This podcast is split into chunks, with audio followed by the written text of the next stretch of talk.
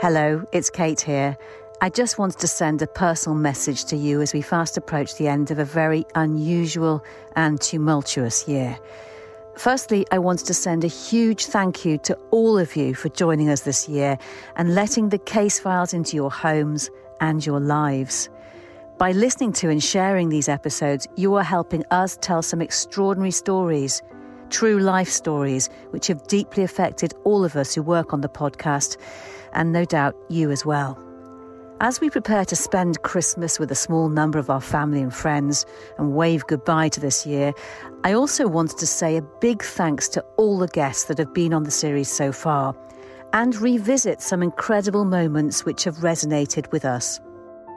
One theme which has run through many of the case files is of people fighting for what they believe is right, fighting against injustice. We've heard from some inspirational people, including Jordi Casamitjana, who was sacked from his job because of his vegan beliefs. He launched a truly groundbreaking case with the help of Slater and Gordon, which has changed the law, putting ethical veganism alongside the major religions as a protected belief. I imagine you're something of a hero in the vegan world. Well, I, I, I, don't know. I think I'm a notorious person, let's put it this way. I am known now. People do get selfies of, of me sometimes. Uh, but what I want is just to give people the chance to show what you can do as a person. That you don't have to wait for the world to do things for you. You could do things for the world. Don't sit there and take it, as I used to do. Go and fight for it, because now you have tools to fight for it. So just one last question, Jordi. You've been through an absolute roller coaster. What's next for you, Jordi? Hopefully I'll be able to find a job. I just want to help animals. Could be doing campaigning, could be doing investigation, could be doing policy, could be doing research. I just don't want to waste my knowledge and expertise that I accumulated over the years. My ideal job is that job which I can help as many animals as possible of as many types in as many places. Some stories have been much more harrowing, like that of Helen and Martin Lowe, whose son was murdered in Cyprus. They're not only dealing with intolerable grief, but a battle against international politics to bring his killers to justice. I cried all the way. Yeah. I cried all the way there, and all I kept thinking was, people are going to be thinking that I'm scared of flying, and they don't yeah. know the real reason. Yeah.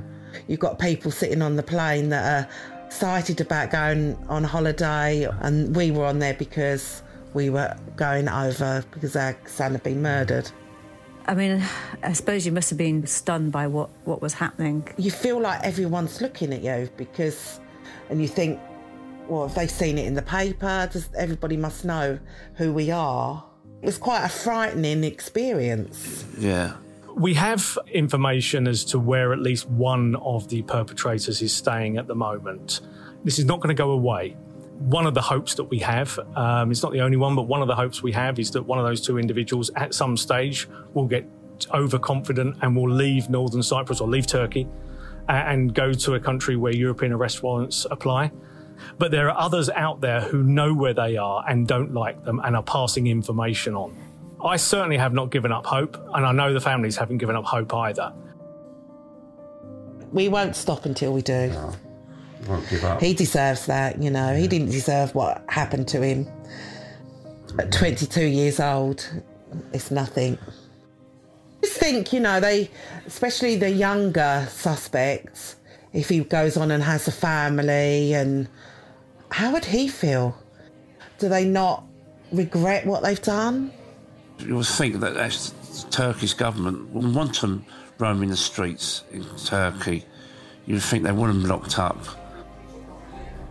You could go on holiday one day, you could be sitting next to one of them, you wouldn't know. Helen and Martin Lowe. And Gareth Johnson MP It's been a thought provoking year for all of us. One thing which has really struck me is how the people telling us their stories have been able to open up and be so candid in spite of having to talk to us remotely. Normally, I'd be right beside them, but through lockdown, we've had to adapt to social distancing. But their stories have been so immediate. I remember one episode in particular a father who lost his cherished daughter to cervical cancer after doctors dismissed her symptoms and repeatedly turned her away. It was tragic, but the way Darren has dedicated himself to raising awareness and relating Emma's fight was not only inspiring, it also made me sit up and get myself checked. You start to realise that material things are not important. And even the most important thing for Emma was we managed to get from the house where I'm sitting now to the end of the road a moment of pride because she was able to walk. That again was better than going on holiday. And you had to look after her, really, didn't you? Do a lot of the hard work. I moved out of my bedroom and into her bedroom, bought an extra bed and lived in there, said goodbye to my wife and lived in there.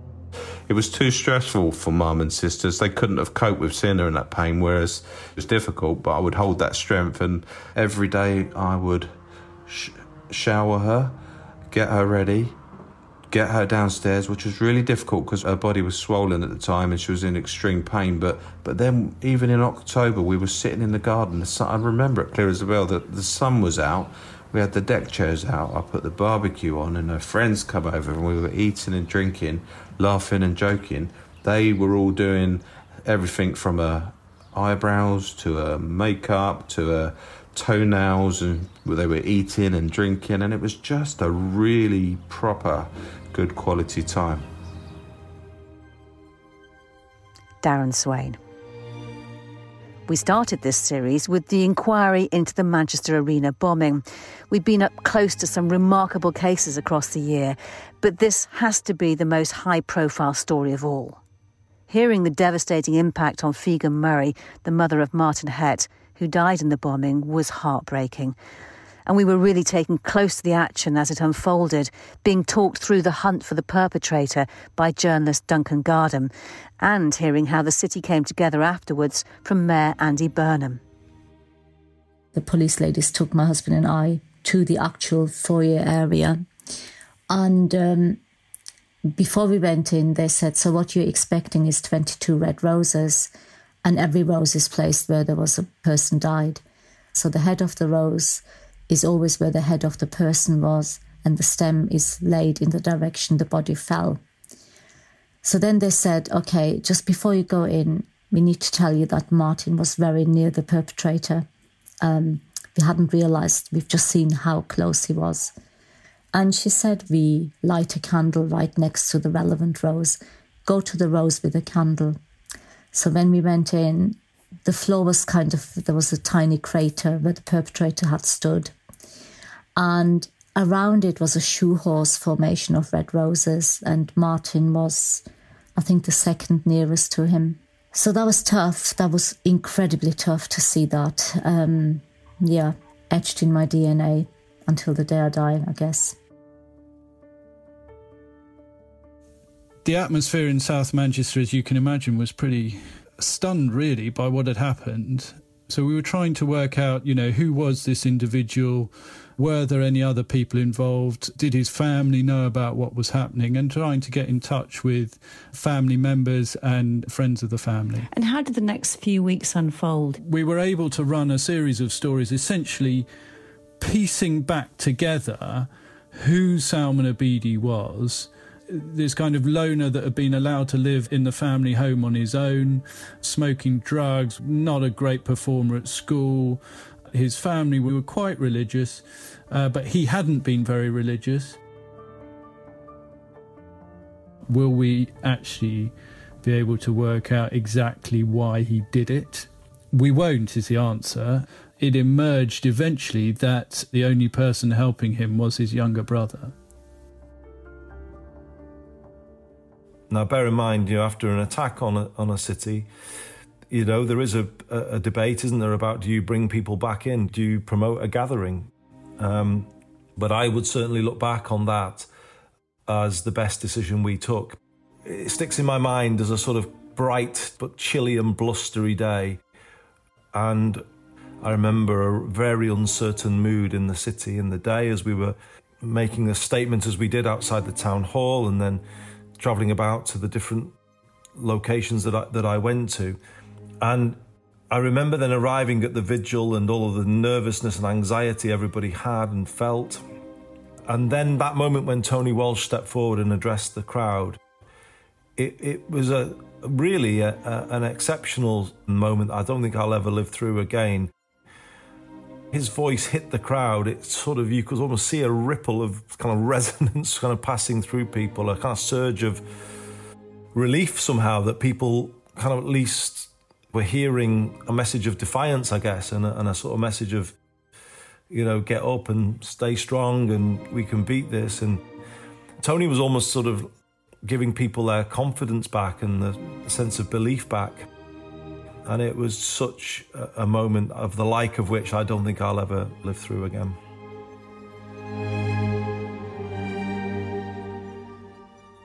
Certainly now after his death, I'm really close to all of his friends, and um, they're like my my surrogate sons and daughters now. So I am grieving. I am. I miss him. I can't even tell you how much I miss him. You know, the moment I wake up, he's in my mind. He's on my mind the whole time. My new job is I'm Martyn's mum. That is my new job role, Martyn's mum.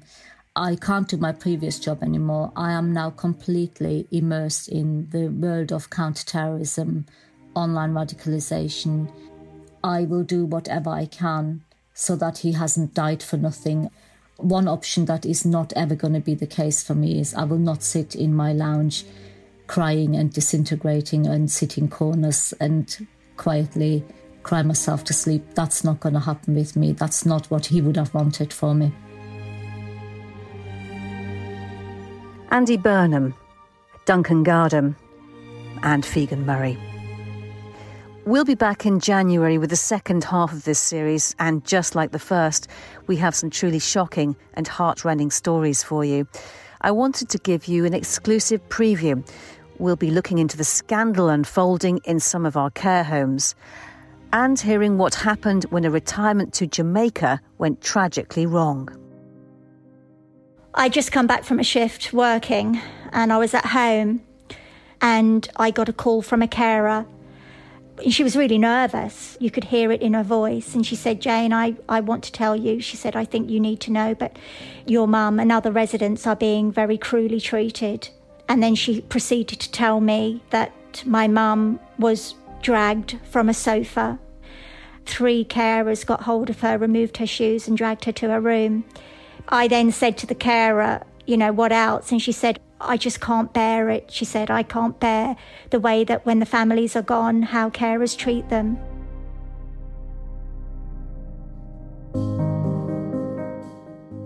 We know that the house was um, petrol bombed and that my um, grandma was shot in the face with an exit wound to the neck. And she also had um, a gun wound to her hand. Um, she had some light burns on her body as well, and she had a dressing gown on, so that immediately told me um, when I found that out that it happened at night. Um, my granddad was found um, some way from the property, and he had sev- several um, blunt wounds to his head. He'd been hit with different apparatus, but one of them was um, a spade. It's impossible to describe how that made me f- feel. Just two of the stories you'll be able to hear in the new year. Don't forget to keep an eye on our social channels for updates and do continue to get in touch with your comments. We love to hear from you. Search hashtag CaseFilesPod and join the conversation. And to find out more about the case files, have a look at the website slatergordon.co.uk forward slash podcast. I'm Kate Gerbeau. Thanks for listening. Have a great Christmas. Bye bye.